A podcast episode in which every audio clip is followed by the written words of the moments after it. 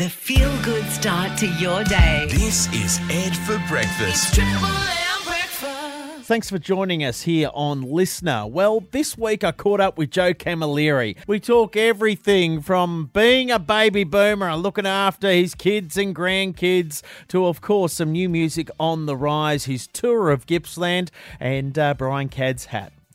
Whole bunch of things to have a yarn about in this one. Sit back, relax, and enjoy a chat with Joe Camilleri from the Black Sorrows. Hey, Joe, Hello, mate. How you doing? what you doing? What are you getting up to, mate? Well, well, I'll tell you what I'm doing. I'm just, just um, I've been cleaning the bloody house. Thank you. Are you on shower duty or uh, vacuuming? What what what's your go to, mate? What are you doing? I've done, I've done everything, but the uh, I've got to wash the floors. That's my next job. Yeah, I'm mopping Because I have today. freeloaders coming. This is it. You have freeloaders, right? And they, they don't even do the linen. Like, uh, here's a question for everybody: Yeah. How do you tell your family just bring your own crap? You know, how do you do that? Because they don't listen to they don't listen to me. They they think you know how you can't. After a while, I mean, kids certainly don't hear. No, They don't hear parents, no, no, they don't. and uh, they don't. They just don't. Joe, And Joe, uh, you're sounding like my old man here. All right, my old man's your your vintage, right? You baby boomers, you're whinging about everything nowadays. He's, Oh, he- yeah.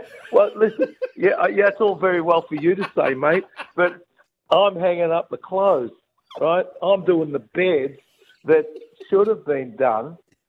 I'm, you know how hard it is to get, and, and your grandchildren, they're just awful. Beautiful. Hang on, you get you get to hand them back. What are you whinging about? You get you get to give the that's true. grandkids back. And boy, you know what? I, I, I do this. I do this to my daughter. I say, "I'll come. I'll take her out." So I say, "What do you want?" Oh, I just fill, fill her up with sugar like I should, oh. and then I pretend because I live in the country. I said, "Let's go and steal some plants," and that freaks her right out. Yeah, uh, You're one of those baby boomers. I you you know what? You you and my old man and my mother would get on like a house on fire, Yeah. just zooping up know, the kids got- with sugar and then handing them back. And thank you very much. Absolutely, Oh. because you know it's like, well, this is the this is the thing. I'm doing the job now that they could have done three days ago, and there's nothing in the fridge. There's nothing. There's nothing in the fridge. I was away. I was on tour. I get back. There's nothing. No coffee. No nothing. Uh, It, it, it just it's it's a nightmare. It's a nightmare. It's a nightmare. Hang on, Christmas is over. What are, what are they doing hanging around your joint in uh, in Well, late because- Jan, mate? School goes back this week. What's going on? Oh, I know, but here's the thing: I have a pool. Yeah, that, you know, when I moved, this is the big problem the for lure, the lure. When I, yeah, when when I moved, the thing that I've always hated. I live in, I, I I live in, you know, I live in Kyneton. Yes. It, it never gets warm enough to have a pool, no, and uh, no, so I've got this bloody pool that I hate, and of course, they live in the city, and they what do they like most of all? They want a pool. So they don't like me personally, you know. They have no time for me, They don't have any time for you. and if, and if I find their undergarments, I'm just throwing them straight in the bin. I'm not even going to wash that, you know. Welcome to our therapy session here on Triple M Gippsland with Joe Camilleri from the Black Sorrows, relieving Well, all you his stress. That's what we're about here at Triple M Gippsland. Yeah, it's prob- it's problem solving. And you know, while you were talking to me then, while I was talking to you, I, I've just hung in the washing. Oh, that's what So, I'm know- about. See, I'm, about, I'm here to help. You know, just let it out. And then you don't have to, you know, relieve all this stress on your kids or on your beautiful partner in crime or anyone really. You could just anyone. sit there That's and all. just go, hey, I've just unloaded on Ed from Triple M Gippsland. I'm feeling good now. It's all good. I'm I'm I'm cool now. I'm pumped for the tour, mate. You're taking in Tassie. We're taking a speaking about cold areas, Tassie and uh, Gippsland and areas like that. Uh, it feels like winter in the middle of summer. It's um, it's a nice tour that's good, about to get underway. I, I I think the temperatures are actually quite doable at the moment, which is brilliant. Yeah, me too. I, I I'm sort of, you know, I'm a- as you said, I I'm at an age where you know the heat becomes a problem. Um, so you know, you never want to those red hot summer gigs. You don't want to do those. Um, No, not anymore. not anymore, mate. Just cruise away with the blues and roots festivals and stuff like that. yeah, mate. that's right. Yeah. Everything after dark or early morning. In fact, I'm really good at 6 a.m., but no one's going to come out. You know, yeah, and, I, and, I'm, and I'm thinking, yeah, well, I'm nearly 76, so what's happening? For, what's going to happen to morning melodies? Morning You know, melodies. the RSL circuit is covered to the Black Sorrows. Here they come. Here they come. mate.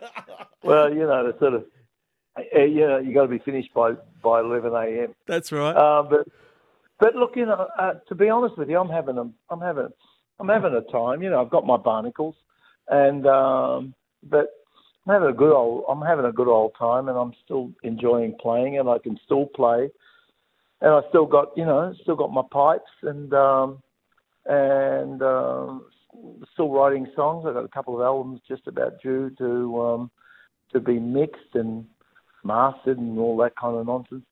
Um, I tell you what, I'll tell you, you know, 40 years ago when I did my first Black Sorrows record, yeah.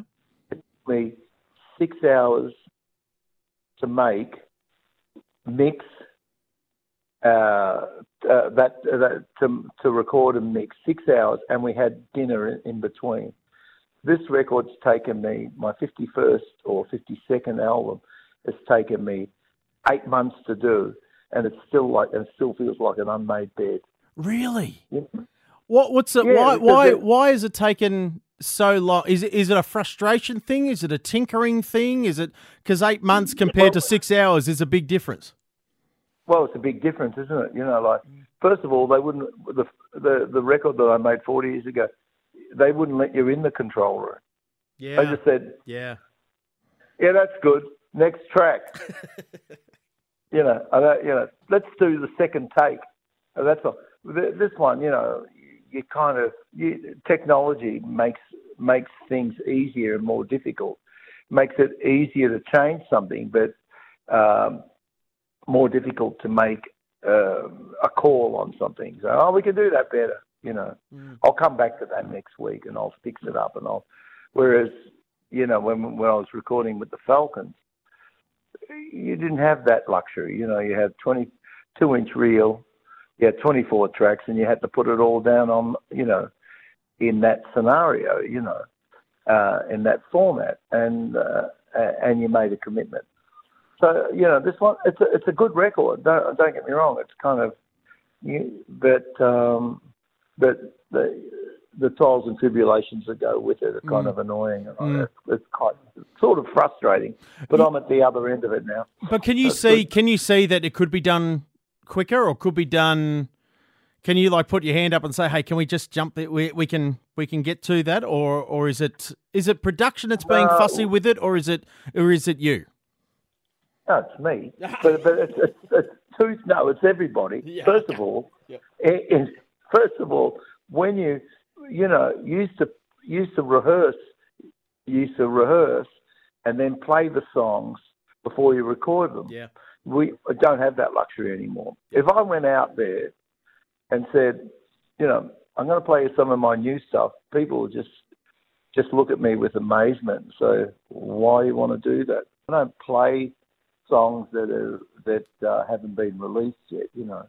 So uh, you and you got to learn them, and then so you're learning them, uh, you're recording them, and, and and and pretty much the band don't, you know, they don't know the songs. I know the songs because I've written them. Mm. But uh, so you have to get through that. That's sort of like a a strange old uh, way of doing things, you know and then you got to, and then when you're ready to go, you got to relearn the songs again, Yeah. and then take them out to the audience, and and, uh, and you know, and of course I've got such a, you know, uh, such a big catalogue, but I can only play a couple of new songs anyway.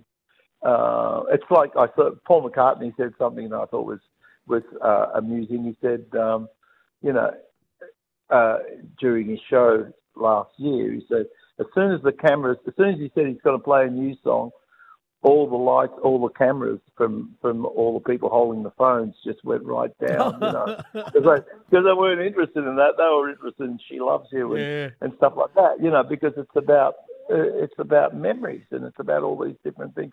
I have some of that myself because I, you know, I've had hits from the '70s right up till the 2000s. You know, so I've got, I've got, I've got a catalogue, and so people want to hear that Yeah. and you've got a limited time to sort of present that. But of course, you want to also you want to do the song and dance. You know, uh, I'm not saying I'm Mr. Bojangles, but I uh, I, I do.